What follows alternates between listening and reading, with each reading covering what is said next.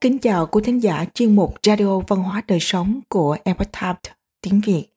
Hôm nay, chúng tôi hân hạnh gửi đến quý vị bài viết của tác giả Chad Midi có nhan đề Đối mặt với thời kỳ khó khăn, bài học từ những người sáng lập Hoa Kỳ. Bài viết được dịch giả Thanh Ân chuyển ngữ từ bản gốc của The Epoch Times. Mời quý vị cùng lắng nghe.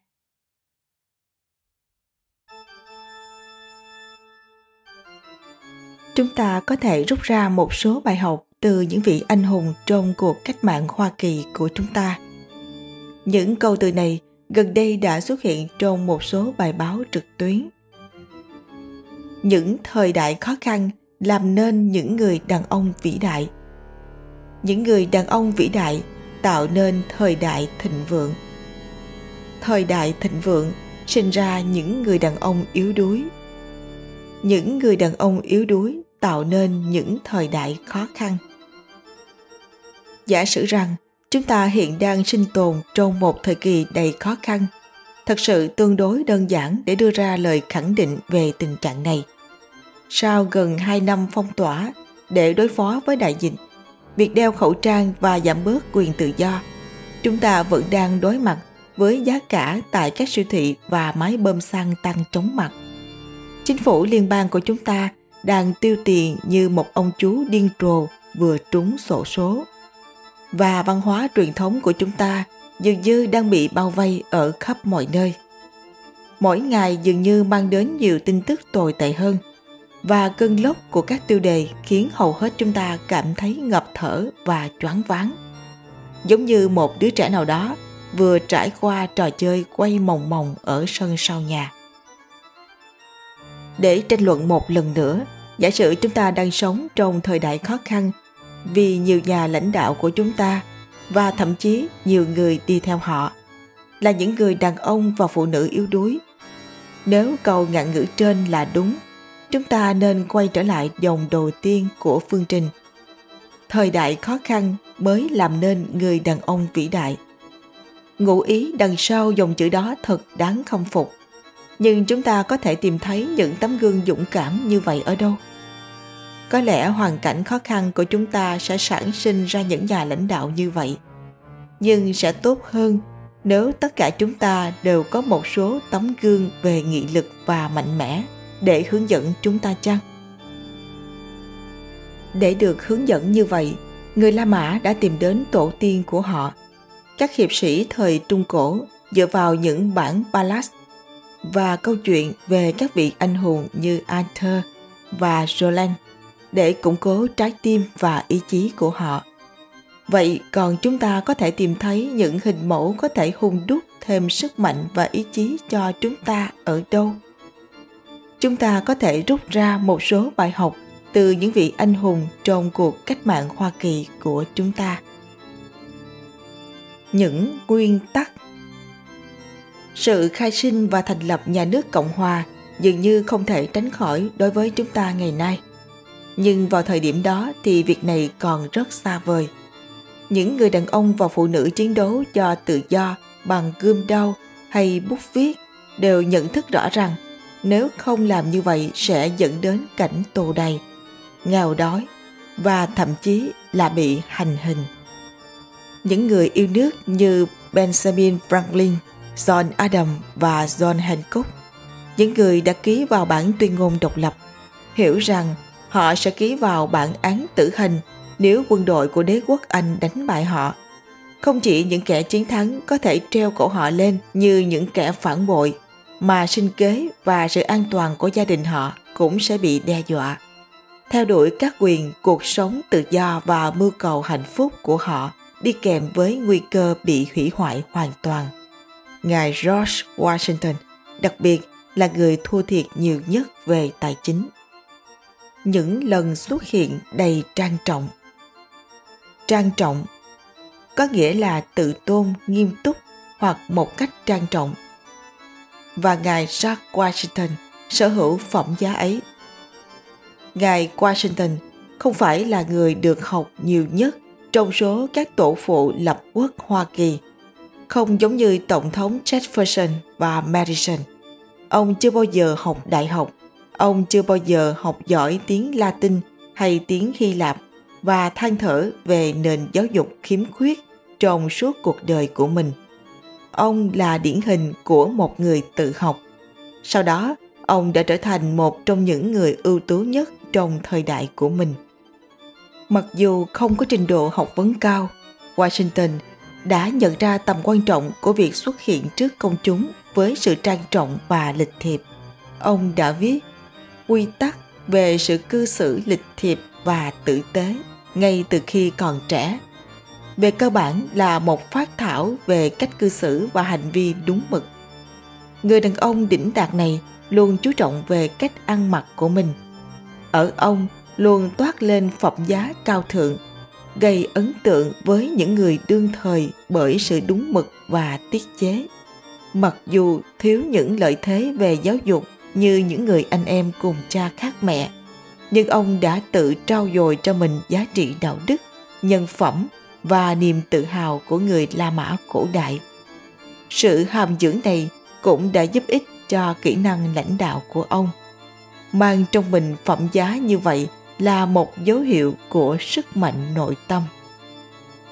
Trí tuệ và ý chí Hoàn cảnh của Washington cũng tương tự như Henry Knox ở Boston, một người có chiều cao hơn 1m82, một con số ấn tượng vào thời đó, và nặng 113 kg. Ông đã nghỉ học năm 9 tuổi để làm việc trong một hiệu sách. Người chủ thương ông như con ruột và cho ông mượn sách để đọc cũng như nghiên cứu. Knox cuối cùng đã mở cửa hàng của riêng mình. Cửa hiệu trở thành nơi được giới sĩ quan và quan chức Anh của thành phố yêu thích. Từ những câu chuyện trò với họ, từ việc đọc sách và tham gia vào lực lượng dân quân pháo binh, ông đã trở nên am tường về nghệ thuật chiến tranh. Ngài Knox và vợ của ông, bà Lucy, đã chạy trốn khỏi thành phố ngay sau khi cuộc cách mạng bắt đầu, để lại cửa hiệu mà sau đó bị quân đội hoàng gia cướp phá. Ấn tượng bởi các công sự pháo binh của Knox phía trên Boston, Washington đã chấp thuận kế hoạch của chàng trai trẻ để đưa pháo và súng cối chiếm được từ quân Anh tại pháo đài Ticonderoga ở New York đến Boston. Vào mùa đông chết chóc đó, Knox đã dẫn dắt xe ngựa, bò và hàng trăm người đi qua vùng nông thôn băng giá 300 dặm và cuối cùng quay trở lại Boston với 56 khẩu pháo được sử dụng để đánh đuổi quân đội Anh và tàu chiến ra khỏi thành phố. Đó là một trong những chiến công lẫy lừng nhất của cách mạng Hoa Kỳ. Ngài Henry Canuck đã dạy chúng ta rằng tầm nhìn và sự quyết tâm là chiếc chìa khóa cho sức mạnh nội tâm. Những vị anh hùng Tiến sĩ Joseph Warren, vị tướng đã tử trận khi chiến đấu ở đồi Bunker. Nathan Hale, người dũng cảm đối mặt với vụ hành quyết của ông với vai trò là một điệp viên. Cáo đầm lầy quỷ quyệt Francis Marion, Anthony Dean, Quen, tất cả những vị này và nhiều vị khác đều là những người đàn ông mạnh mẽ trong thời kỳ khắc nghiệt và gian khổ. Họ đã phải đổ máu, đã tử trận và đã chiến thắng cho tự do của họ. Và đây là hình mẫu không phải là một chiến binh hay một chính trị gia, mà là một người mẹ và người vợ.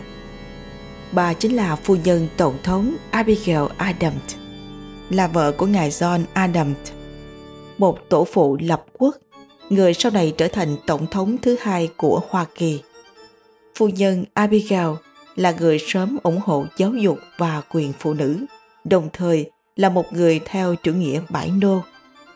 Bà Abigail đã lo toan hàng tá việc khác nhau như nuôi dạy con cái học hành đến nơi đến chốn và quản lý trang trại của gia đình, trong khi chồng bà vắng nhà hàng tháng trời. Bà không ngại bày tỏ quan điểm, viết thư cho Son để tưởng nhớ các quý cô khi ông đang ở đại hội lục địa thứ nhất và trao đổi với ngài Thomas Jefferson. Bà vẫn là cố vấn thân cận nhất của John cho đến cuối đời. phu nhân Abigail Adams, đại diện cho tất cả những phụ nữ bị buộc phải quản lý trang trại, doanh nghiệp và gia đình, trong khi chồng và cha của họ chiến đấu trong chiến trường. Sự gan dạ và tính tự lập là những gì chúng ta có thể học được từ những người phụ nữ này. Không bao giờ nói về cái chết. Những khó khăn hiện giờ của chúng ta có vẻ nhỏ nhoi hơn so với những thách thức mà các bậc tiền nhân linh thiêng của chúng ta đối mặt. Cho đến nay, chúng ta không được yêu cầu lựa chọn giữa tự do hay cái chết. Như vị chính trị gia Patrick Henry đã nói mặc dù thế kỷ 21 đã chứng kiến sự xói mòn quyền tự do của chúng ta, nhưng thậm chí là ngày nay, một số chuyên gia y tế đã mạo hiểm và lên án nghề nghiệp vì đã lên tiếng ủng hộ quyền tự do và lựa chọn cá nhân của họ trong thời kỳ đại dịch. Các bậc phụ huynh đã bị chính quyền tấn công khi họ xuất hiện trước hội đồng nhà trường để tìm kiếm câu trả lời cho những gì con họ đang được giáo dục hoặc tại sao phải đeo khẩu trang trong lớp học. Một số chủ doanh nghiệp đã từ chối tuân thủ các nhiệm vụ và quy định của chính phủ và kết quả là đã gánh chịu hậu quả. Không, những danh từ đẹp đẽ thời xưa như cuộc sống, tự do và mưu cầu hạnh phúc vẫn còn vang vọng mãi trong trái tim của nhiều người Mỹ. Và nếu đôi khi chúng ta cần nguồn cảm hứng hoặc bị cám dỗ nhường chỗ cho sự tuyệt vọng chúng ta có thể nhớ đến những vị anh hùng tiên phong trong cuộc thử nghiệm vĩ đại nền cộng hòa của chúng ta và tiếp thêm sức mạnh từ việc học hỏi và những hành động và trí tuệ của họ. Quý thính giả thân mến, chuyên mục Radio Văn hóa Đời Sống của Epoch Times tiếng Việt đến đây là hết. Để đọc các bài viết khác của chúng tôi, quý vị có thể truy cập vào trang web airporttimesviet.com. Cảm ơn quý vị đã lắng nghe, quan tâm và đăng ký kênh. Xin chào tạm biệt và hẹn gặp lại quý vị trong chương trình lần sau. Kính chúc mọi điều bình an và tốt lành tới quý vị cùng người thân.